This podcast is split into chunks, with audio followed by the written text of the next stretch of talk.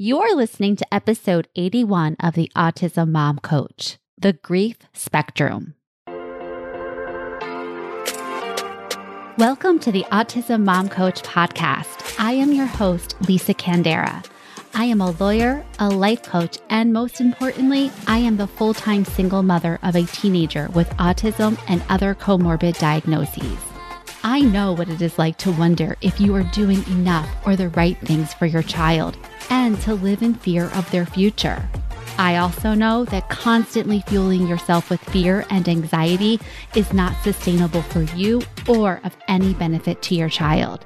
That is why in this podcast, I will share practical strategies and tools you can use to shift from a chronic state of fight flight to some calm and ease. You are your child's greatest resource. Let's take care of you. Hello, everyone, and welcome to the podcast. I am so glad you're here and I hope you are doing well. I am recording this episode and the next couple of episodes on the day of my son's 16th birthday. And oh my goodness, all of the feels disbelief, wonder, sadness, fear, love, pride, admiration, shock, the whole spectrum of emotions, which is exactly what I want to talk to you about today as it relates to grief and loss.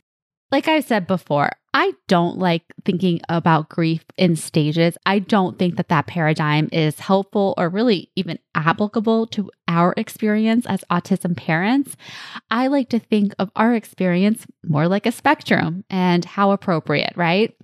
Because one day or minute you could be feeling fine, even hopeful, and the next you are hit smack in the face with some reality that stings. That does not mean you are starting the grieving process over, like a board game where you are steps away from the finish line and now you have to go back to square one. These ups and downs in our emotions are all part of the process of grieving a continuing loss. That is why, for us, parents raising kids with autism, I like to think about grief as a spectrum comprised of a variety of emotions. Any emotion that you feel related to the loss of your expectations, related to your child's diagnosis, or even related to the victories you achieve as you advocate for them and you work 10 times as hard to achieve, and you and they work 10 times as hard to achieve what most kids do with minimal effort. All of these emotions are part of the spectrum of grief that we experience throughout our journey emotions like fear, shock, denial, guilt, despair, anger, resentment, loneliness, acceptance, pride, empowerment, and hope. All of these emotions are part of the grief spectrum. Now, I want you to remember Grief is a very individualized experience. So you may feel some of these emotions and not others, and that is perfectly normal. Remember, you can't grieve wrong. There's no wrong way of doing it. Your experience is your experience, and it's 100% valid. But whatever you are feeling as part of this process, I want you to remember that all of these emotions that you are feeling in your body all of them are caused by one thing and one thing only, and that is the thoughts in your brain. You have a thought in your brain, and that thought creates a feeling in your body. When you understand this and when you live your life like this is the fact of the universe, which I believe that it is, this really enables you to bring curiosity and compassion to the emotions you're experiencing versus judgment, and resistance. This is the path to creating safety for yourself to experience any emotion, even the painful ones. And in upcoming episodes, I am going to teach you how to create safety for yourself to feel any emotion. But in order to do this, you one need to recognize that you're having an emotion and you want to bring some curiosity about the thoughts that are creating that emotion. Now, in terms of the spectrum of grief and all of the emotions that we experience as autism parents, all of these emotions, again, are caused by whatever thoughts we are having in our brain. And so, as our thoughts shift and change throughout the week, throughout the day, throughout an experience, so will our emotions. This is important to know because, again, your emotions don't come out of nowhere. I know sometimes it feels that way, and that's why I really encourage you to bring more curiosity to the emotions you're feeling in your body so that you can uncover the thoughts that are creating them. And the better you get at this, the more you become the watcher of your mind. So, let me give you an example of experiencing the full spectrum of emotions in an experience that I had with my son.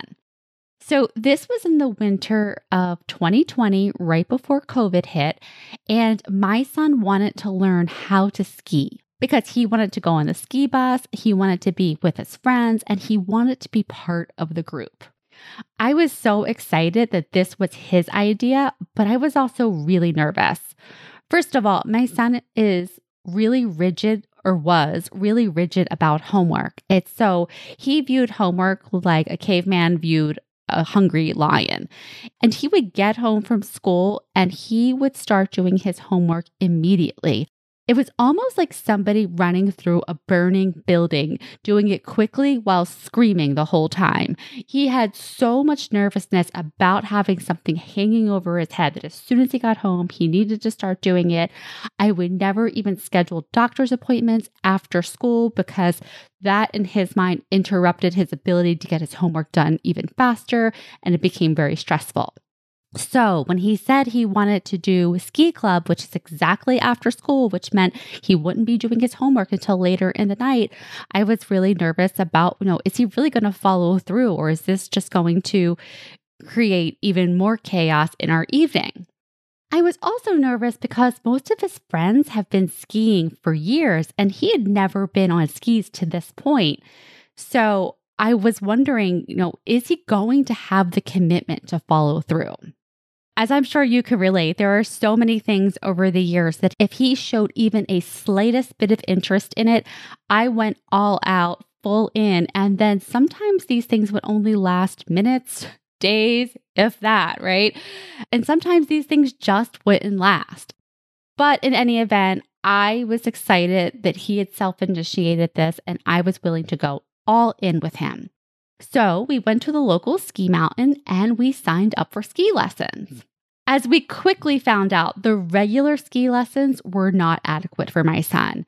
They were very fast paced. There were several people involved. And even if you got a one on one instructor, they just had a really different style where they weren't breaking things down to the level that my son needed.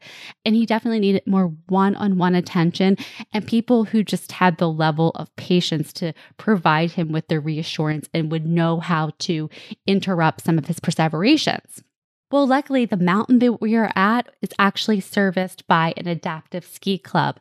It was called Strides, now it's called Summit, and they are amazing. They're ski instructors who volunteer to teach people with disabilities, whether they are physical, emotional, mental, whatever it is, they will teach you how to ski from the ground up. And so I was so grateful. I was so excited. And I signed my son up for the lessons with this program. And we were so lucky because they actually had a spot for Ben. They don't have many spots, and they had a spot for Ben. And I was so excited. And I decided we would just double down on this for a few weeks. And if we did that, he would be ready for the ski bus all good, right? Until they told me the price difference between the adaptive ski lessons and the regular. And it was a pretty big jump. It was a big investment. Well worth every cent, but still, Ben had started and stopped so many things before that going all in on skiing, I mean, it is so expensive. And I justified it to myself in every way because he's not doing travel, soccer, basketball, baseball, any of that. He's never done any other sports. And this was the thing that he was into. He was showing interest and it was really had the potential. And so we're going all in. But in addition to feeling gratitude that this program existed, I also felt frustrated because everything in special needs is more expensive. And then, on top of feeling the gratitude and the frustration, I felt the fear. What if he doesn't go through on this? I will not get this money back. And so, that's a lot of money to invest. And so, for this one decision of deciding to sign up for ski lessons, there was gratitude, frustration, and fear all at once. So then the lessons begin, and it was amazing to watch. My son going down with two instructors by his side. They had straps, they had harnesses, and they worked with him for hours and hours over the weekend. And in not too long of a time, he was gliding down the mountain on his own. Now it was a little bunny mountain, but he was doing it and he was able to stop. And the pride I felt for him. I was just so proud of him. I was so excited. I was in tears. This was so huge. 13 years for my son to find his sport. All of the work, all of the effort, all of the hope. This was life changing. And it had such a huge impact on his self concept. And so it lit him up. It lit me up. All good, right? And it was until we got into the lodge. So after the lesson, my son comes into the lodge and he is in line waiting for food. And I say, I'm going to go and I'm going to scout out a table. So while I was doing this, I saw four of his classmates and they were together and they were laughing. One of them told me that they had been dropped off by one of the boys' parents and they were all there together for the day. And my heart sunk. The first thought I had was, this will never be Ben. It will never be that easy for him or for me to just drop him off with his friends and let him go about his way.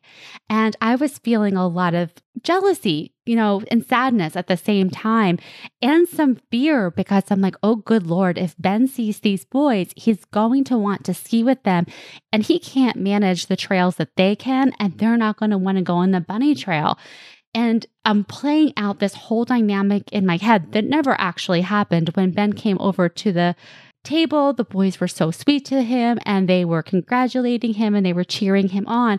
In that instant, my fear went to just such love and appreciation for these kids and for their kindnesses and hope for my son of having, you know, really good friends and having these experiences. So, by the time we actually sat down for food, all of these emotions that had been, you know, shifting and changing and building throughout the day, I was a mess. I was just crying. So I excused myself to the bathroom and I just cried. I wasn't happy. I wasn't sad. I was just a little bit of everything. There's not a stage for this. This is just the human experience. All of these different emotions in one day. And it was a lot. It was overall just a really good thing. It was a good experience, but it was just so clear to me like how tightly I was holding to his experience and making sure he had a good experience and how much fear that I had around him and his experience and all of the different experiences that we had had over the years, you know, building into this one day. And so I let myself cry it out, but then I was trying to explain to a friend later on. I'm like, yeah, I was in the bathroom crying. And to explain why I was crying, to explain why I was having all of the emotions that I was having, the answer is the thoughts that I was having autism, skiing, ski lessons, my kids' friends, none of those circumstances caused me to have the emotions that I was having. It was my thoughts about all of them. My thought, we are so lucky this mountain has lessons for special needs kids, created the feeling of gratitude. My thought, everything is so much more expensive, caused me to feel frustrated. My thought, he is crushing this. He is so resilient, created feelings of pride and joy. My thought that his friends might not want to ski with him created sadness. My thoughts that he'll never have a day like this with friends or things are so much harder for him caused sadness. My thought that these kids are supporting Ben caused gratitude and love. This was the spectrum of emotions I experienced in just a few hours all related in some way to the loss and grief of parenting a child with special needs. This is what I mean by the spectrum of grief the variety and variability of the emotions we experience on any given day. All of these emotions are created by the thoughts we are having. These thoughts, the sentences in our brains, are the interpretations that we have of life happening. And part of working through our grief and our loss is the ability to recognize that when you are having an emotion, there is a thought that is creating it. To recognize this thought and to be kind to yourself. This is how you process the emotion. This is how you experience the emotion versus staying stuck in the emotion. This is a topic that we will talk about a lot more in coming episodes. But for now, I want you to start to become aware of the spectrum of emotions that you experience related to your child's diagnosis, your child's experiences, or your parenting experience, and validate those emotions as part of the ongoing process we all experience in our unique experience of grief and loss as autism parents.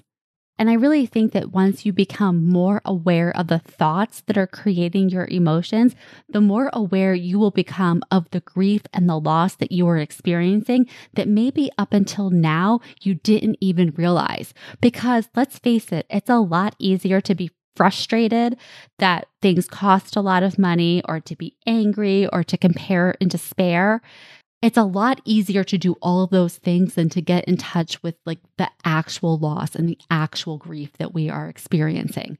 So get curious with yourself, be compassionate towards yourself, and get under the hood a little bit of your experience and see what you find. All right, that is it for this week's episode. As always, if you are struggling with your emotions, if you are resisting them, if you are being controlled by them, I can help you with that. You can schedule a consultation for my one on one program and we can figure out whether it makes sense for us to work together. All right, have a great week, and I will talk to you next. Thanks for listening to the Autism Mom Coach. If you are ready to apply the principles you are learning in these episodes to your life, it is time to schedule a consultation call with me. Podcasts are great, but the ahas are fleeting. Real change comes from application and implementation, and this is exactly what we do in my one on one coaching program. To schedule your consultation, go to my website, theautismmomcoach.com work with me, and take the first step to taking better care of yourself so that you can show up as the parent you want to be for your child with autism.